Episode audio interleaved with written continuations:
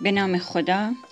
بنده پوران لطفی از ماسی فرهنگی هنری ماهور خلخال.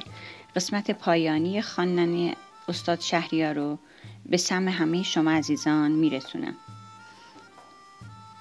اینم باید یادآوری بکنم که جناب استاد شهریار این شعر رو تو تبریز در هفتاد سالگی فروردین سال پنجاه پنج سرودن Gözəl Allahın adi və yadı ilə. Bilə bilməyə hənuzdə ürəyimdə bir itik var. Bilə bilməyə hənuzdə ürəyimdə bir itik var. Gözüm axtarar həmişə. Nə yamandı bu itiklər. Xannənə canım nol idi. Səni bir də mən tapaydım. O ayaqlar üstə bir də döşənib bir ağlayaydım. Qoli həlqə salmış iptək, o ayağı bağlayaydım ki, daha gedəməyəydin.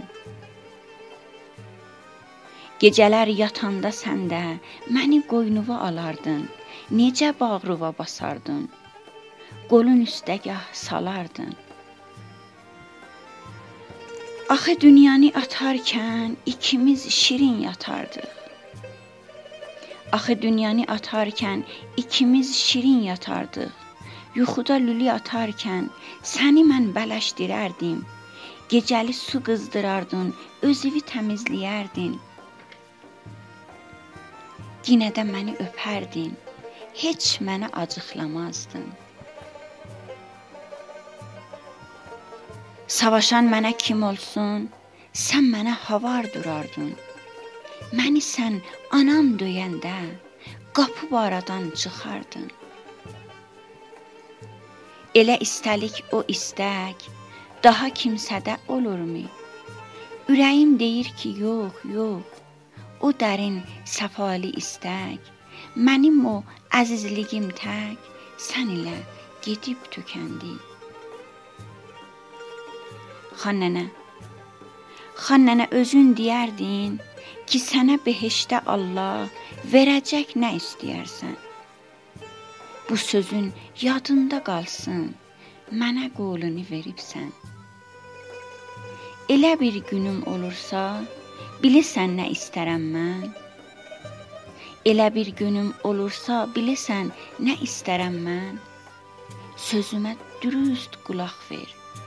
Sən ilə uşaqlıq əhdin. Xan nənə, aman nolaydı, bir uşaqlığı tapaydım. Bir də mən sənə çataydım, sən ilə qucaqlaşaydım, sən ilə bir ağlaşaydım. Yenidən uşaq olurkən qucağında bir yataydım.